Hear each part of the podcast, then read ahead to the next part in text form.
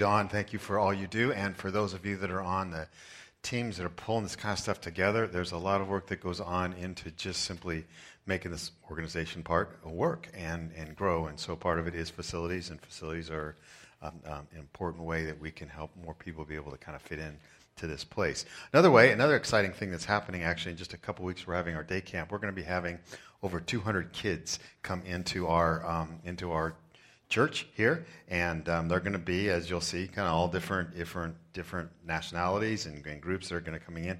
We do need help, actually, if you can give up some of your time that week in coming in, and that's sometimes the limiting factor is the number of helpers. And so, if you're interested in just to learn a little bit more about day camp um, and how you can be part of that, let let us know. Well, this morning is our, our first ever multicultural weekend, and um, they, they said that we are supposed to dress in our cultural clothing, and that's a little awkward for me because I'm, I'm, I'm, Greek, you know. Now, I want to just kind of really boast about the Greek people because I'm half Greek, believe it or not, and, and so we sometimes talk about our heritage and, and staff and, and our nationalities and all that. And you know that the New Testament was written in what language? Greek. It was written in Greek, just to let you know that my language is in what the New Testament was written in. And as we talk about and boast about our, our cultures, I saying my people were writing philosophy when your people were cutting off each other's heads and eating each other. So just let you know that where my background is. But the problem is, is kind of the Greek attire is a little bit funny. I'd have to be looking like this if I wore my Greek attire like that, and I don't know that. But this is really how Greeks dress all the time. There you go. That's me. That's me as a younger man at that in, in, in my life. We had a we had an intercultural experience a couple weeks ago. My uh, one of my kids had traveled to China uh, for a business, and he came back and, and brought us Chinese snack foods. So he just decided to bring back Chinese snack, snack foods. Now, now one of the things, and, and I don't I don't get it, and, and if you come from China, you can help me understand. They have an obsession with Oreos. They do. They have obsession with Oreos. And they actually have every kind of Oreo that you could imagine. If you can dream it up and if you can put it in your mouth, they'll put it between two chocolate cookies and call it an Oreo, and it's there. And so they have all these flavored Oreos. One of them is, is tiramisu Oreos. Yeah, and it's really good, actually. It's, it's really good. And then they have apricot mango Oreos, which is, which is okay. And then they have grape Oreos which is just outright nasty. I mean, it's just a vile, vile thing to eat. So we tried all these, and we kind of had our little Oreo taste test. They also have this other snack food. It, this is really popular as well. Um, it's this peanut thing, and, and, and inside this, there's some spicy peanuts, but there's also some other spices as well. And there is a seed pod in there. And those of you that have been to China know about this, that when you chew it up, you bite, it actually will numb your tongue and the roof of your mouth as, as you eat this. And I'm thinking, who does this kind of stuff? I mean, why would you eat that kind of stuff for that reason? And why do people in other countries eat such weird things? You know that? You ever think about that? And I started thinking about USA. We only have normal things like like this, like canned cheese. You know how? and we also have flaming hot Cheetos which is, and I hate to say it, is the gift that keeps on giving. Okay, if you ever, if you ever had those. We also have this. We have Jello salad, wonderful thing like that. Yeah, and I got to be careful here because some of you may be bringing Jello salad to the potluck, but. Uh, uh, and then, of course, we in America have this wonderful thing, which is tuna casserole, which I cannot imagine how vile that is. But uh, if you're bringing that, just keep it on a table away, away from me. The Bible has a vision of heaven, and, and, and I like it. And this is what it says it says, As I looked, after this I looked, and there before me was a great multitude that no one could count from every nation, tribe, people, and language, standing before the throne and before the Lamb. You get a picture of everybody, just, just international group of people standing before the throne and before the Lamb. They cried out in a loud voice Salvation belongs to our God who sits on the throne and to the Lamb. Now, what, what's cool is every nation, every tribe, every people, every language, they're all before God and they're all crying out and all worshiping together. They're all worshiping Jesus together. Now, we wonder well, every nation, tribe, language, it seems like they're all crying out in the same language, and there will be a common language in heaven. It will be Greek. I just want to let you know. So, for that. No, but I, I, was I was thinking through, and this this happened a, a couple years ago, just in, in my thinking, my praying as we we're working this all out. Let's bring that down here. Let's make that begin to happen here now. They say that the most segregated hour in America, um, at least this is kind of a common phrase, is between is on Sunday morning. You know, between ten and eleven in church that you'll have black churches, you'll have Mexican churches, you'll have American churches, you'll have Lithuanian churches and German churches, and you'll have French speaking churches, all that. And they'll say everyone segregates in America. Actually, we by nature, and we'll talk about this in a second, segregate ourselves. But I thought, boy, if, if that's a reputation that churches have, let's break that apart. Let's try and create an atmosphere, a place where people of different backgrounds and heritages, heritages come together and begin to say, you know, what's going to be happening in heaven, you know, someday, let's make it begin to happen here, right now. Um, this is what we want to be talking about. I read a statement that says God has never made a person he doesn't love. Isn't that cool? Not a single person. That means the person in front of you in Safeway and the person behind you, you know, in the gas station line. God loves them deeply, incredibly deeply. Jesus said this in Matthew 28, and these, these are our marching orders. He said, Go and make disciples of, of all nations. And the word nations in Greek, because this New Testament was written in my language, the New Testament, the word nations is the word ethne, where we get the word ethnic. And what he's saying is go to every single ethnic group possible. And there's lots of them, not just countries, but every single ethnic group and make followers of me um, out of them. Now, fast forward to today, and again, there is like this landmine issue of racism, and, and it almost seems like it's getting more volatile, doesn't it? It just seems like it's getting hotter. The flame has been turned up. If you say Black Lives Matter, people get mad. If you say Blue Lives Matter, people get mad. If you say now all lives matter, people get what? They get mad about that one as, as, as well.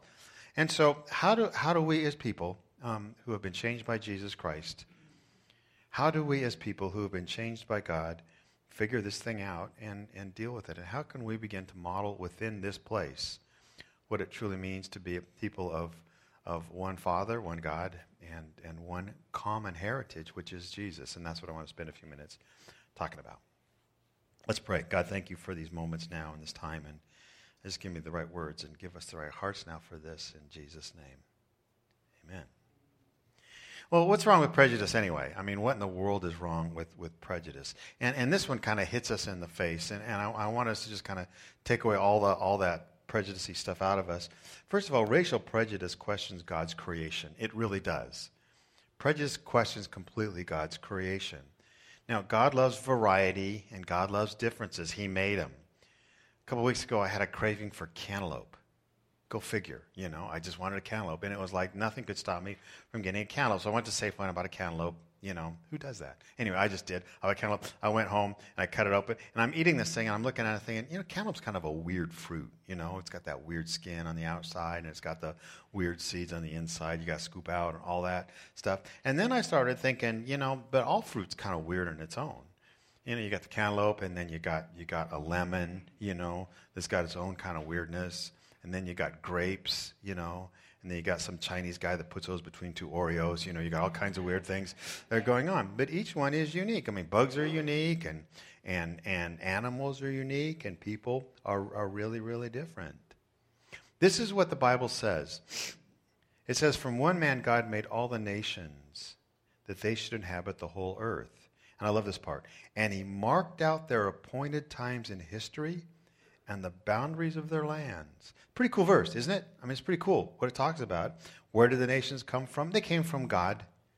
God marked them out, God made them. God marked out their times and their places. I mean, think about it. How many of us chose our race? How many of us? Eh, anyway, none of us did. I didn't. How many of us chose where we were born? That wasn't our call on that one either. Who did? God did. Um, do we have anybody from Texas here? Anyone from Texas here? No, no Texans. Okay, Good, then I can talk bad about Texans here. That's okay. We had one from last night, and as soon as I said Texan, his hand went up as fast as, as, as possible. Yeah, I love Texans. I love Texans so much, actually, because they are from Texas. You know, if you've ever met a Texan, Texans are from Texas, and they love being from Texas because Texas is the promised land to, to them. You know, even though if you've ever driven through Texas, there's no promise, or the promise was broken a long time ago because there's just not a lot not there between this city and that. But but people from Texas, you just kind of want to say because they're always boasting about how big Texas is and how great Texas is. It was it. How much of that was your choice? You know.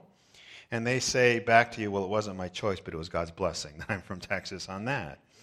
And so God actually placed people where He chose people Texans or Mexicans or Greeks or Arabs or Americans or Filipinos or Africans. And He chose and He created those nations. And He said, You're going to be born there. You're going to be born here. You're going to be born in this place. I sometimes wonder, God, why, why was I you know, born in America? You know? And when you think about all the other nations in the world, pretty privileged. I, I, mean, you know, privileged as far as not because I'm American, but because God, look at everything that, you know, good health care and good food and you know, clean water. I think God did it because um, we have now the responsibility with blessing to reach out to those that don't.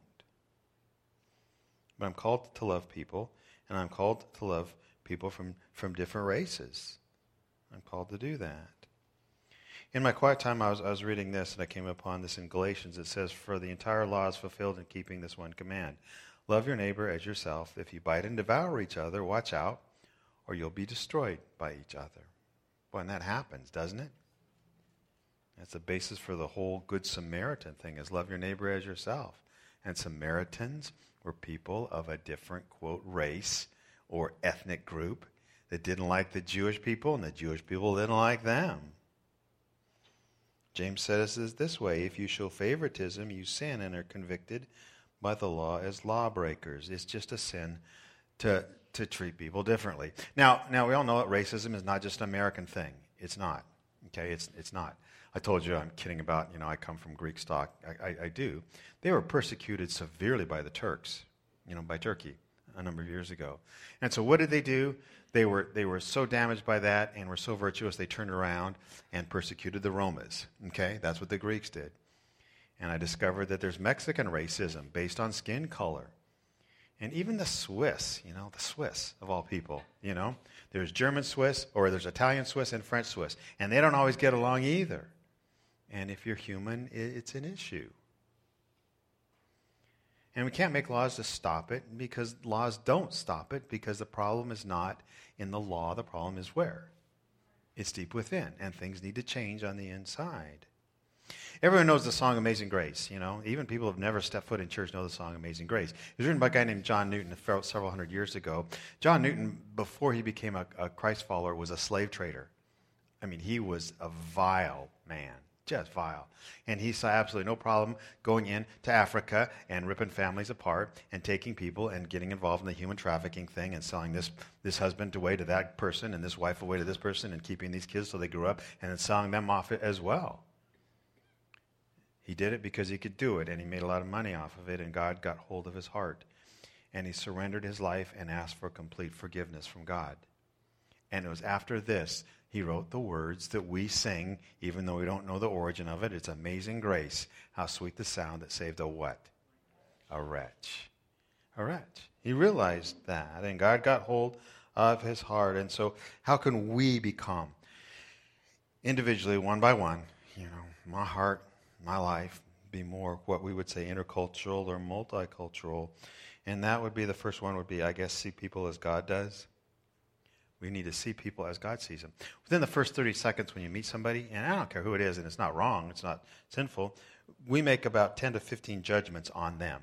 You know, not bad judgments, just simply judgments on, on understanding who they are. Because the human brain, mine does and yours does, we try and categorize. We just simply try and categorize. It helps keeps things in order and in place. And so we put categories together. Race, first of all, you know, a race are they, or age, you know, are they young or old? Um, economic or social status. Sometimes we're able to judge that by the way they dress. or personality by the way they talk. Do you understand how that goes on? You begin to see it all. If they're really aggressive and shake your hand and talk to you, then they're, they're more outgoing. Education level, are they, are they introverted, extroverted? Their intelligence, you know, sometimes are they nerds or they hipsters, you know, by the beards they've got or, or whatever. We, we do that. I mean, that's just simply natural, normal. This is what God says. Great, great verse. It says, The Lord doesn't look at the things people look at. People look at the outward appearance. We do. Lord looks at the what? At the heart. See, there it is. God looks at the heart. And God looks at the heart of a person, and this is true, whatever color the person is. People have hearts.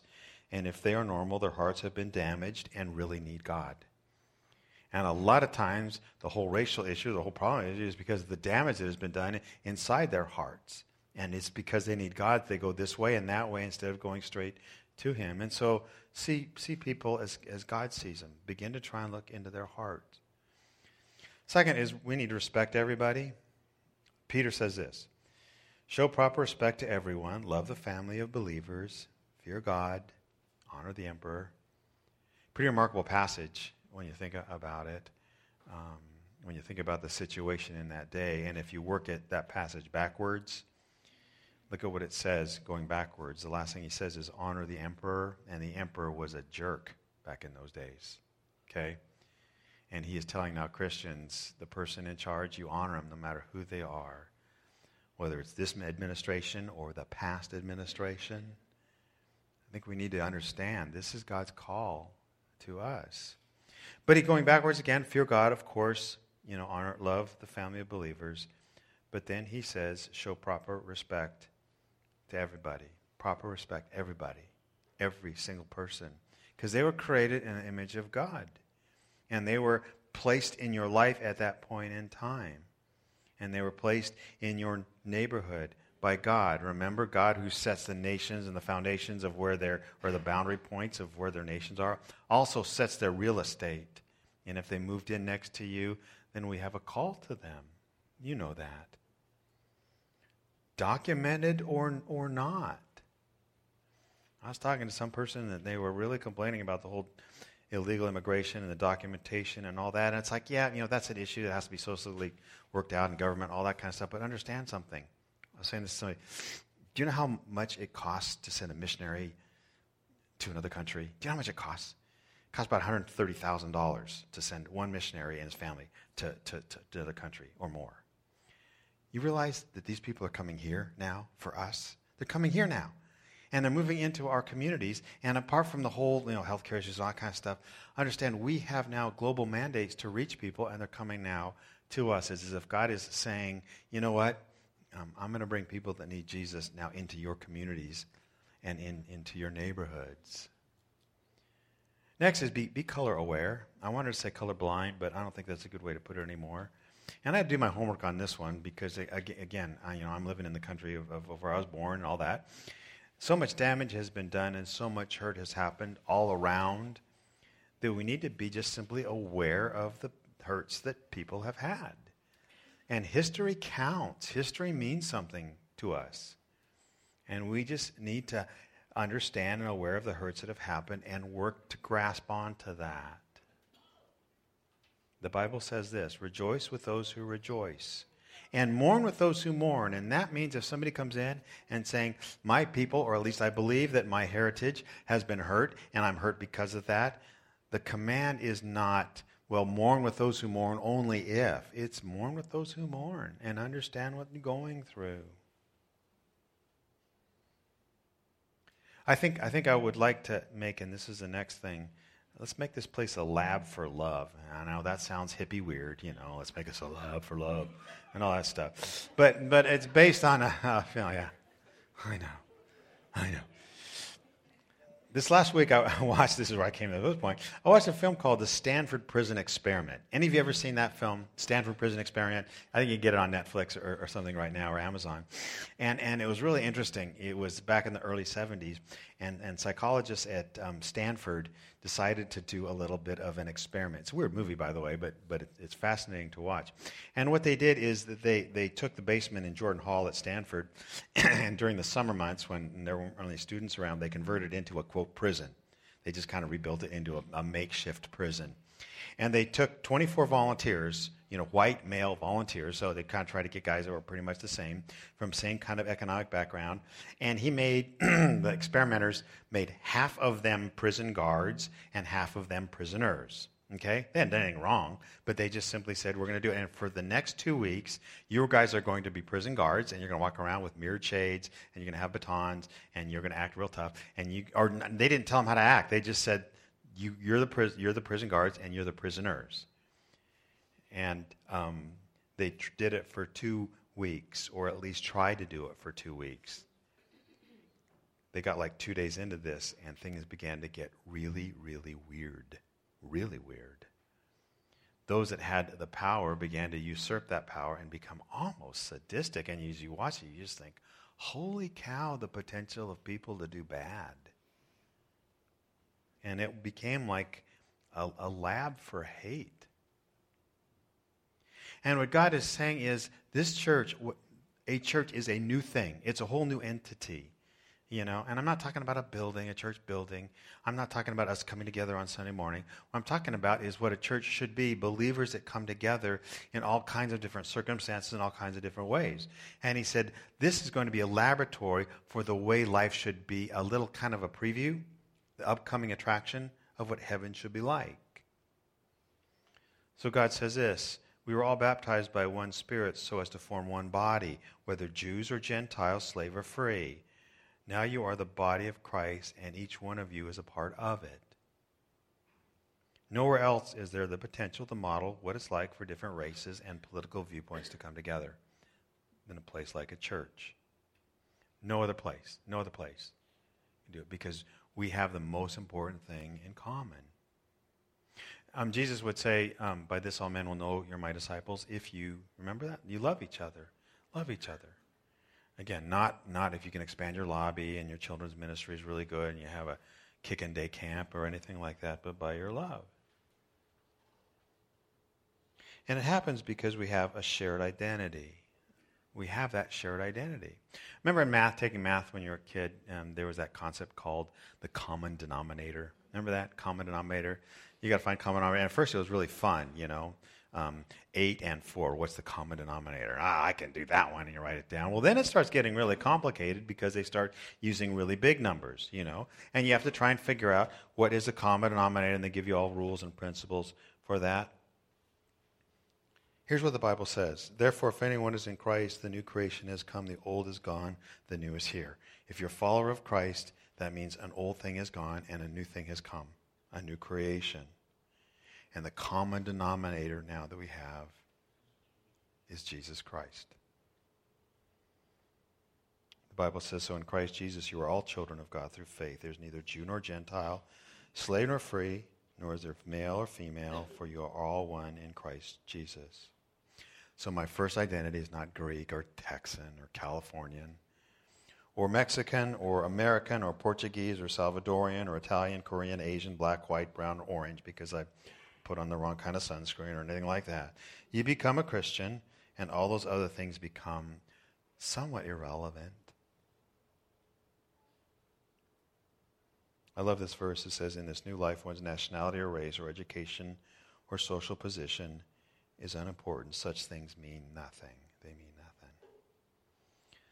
Whether a person has Christ is what matters, and Christ is equally available to all most segregated hour in America um, is not going to be here. It just won't be here. I'm committed to that. And the solution to recon- racial reconciliation is the new heritage we have, the common denominator that we have. And so we have, you know, after, after the second service, when the rain stops falling, um, um, we have a what's called multicultural potluck, and, and you guys come to first service. I'm going to invite you to come on back for that. Get to know people. You know, get to know people. And you say, "Well, I'm really, really busy," and that's because you. I hate to say it because you're a white American, because we make ourselves really, really busy for those kinds of things. And other cultures say the most important thing right now in life is connecting with other people. And I think so. Let's try and do that um, today. Um, I think we can be different. I think that's cool. I just think it's cool what God can do and what God will do So let's make our community say about us, not buildings, not parking lots. They would say, What in the world is going on here? All those different people, they what each other? They, they love each other. For real. Let's pray, okay? Worship team, would you guys come on up? So, Lord Jesus, thank you for. Um, for, for making us new in Christ. When we accept you as our Savior, something new happens. And it doesn't matter what our nationality, our heritage, our color is, our background, even our sin. It, it doesn't matter now. It's, it's, it's, it's gone. It's new in Jesus. We are new in Christ. And we share that with any follower. To know that we can go anywhere in the world and if there's a fellow believer in Jesus Christ, we have the most important thing in common. We're family. And Father, my prayer is yeah, I, I, pray this church would grow huge and big with more and more people who come to know Christ. And whether they are brown, Asian, from South America, North America, Canada, Europe, it doesn't matter, Lord. Father, thank you for bringing us together. Um, thank you. And thank you that we can worship you in our language, in different language. Thank you that we have common hearts that beat in Christ. And we thank you so much in Jesus' name. Amen. Hey, thanks you guys for coming. I invite you to come on back in you know, about an hour, an hour and a half or so, and we'll be. Uh, having uh, food together. I'm going to invite you to stand with me. We're going to finish with the final song. God bless you guys. Love you. Have a terrific week.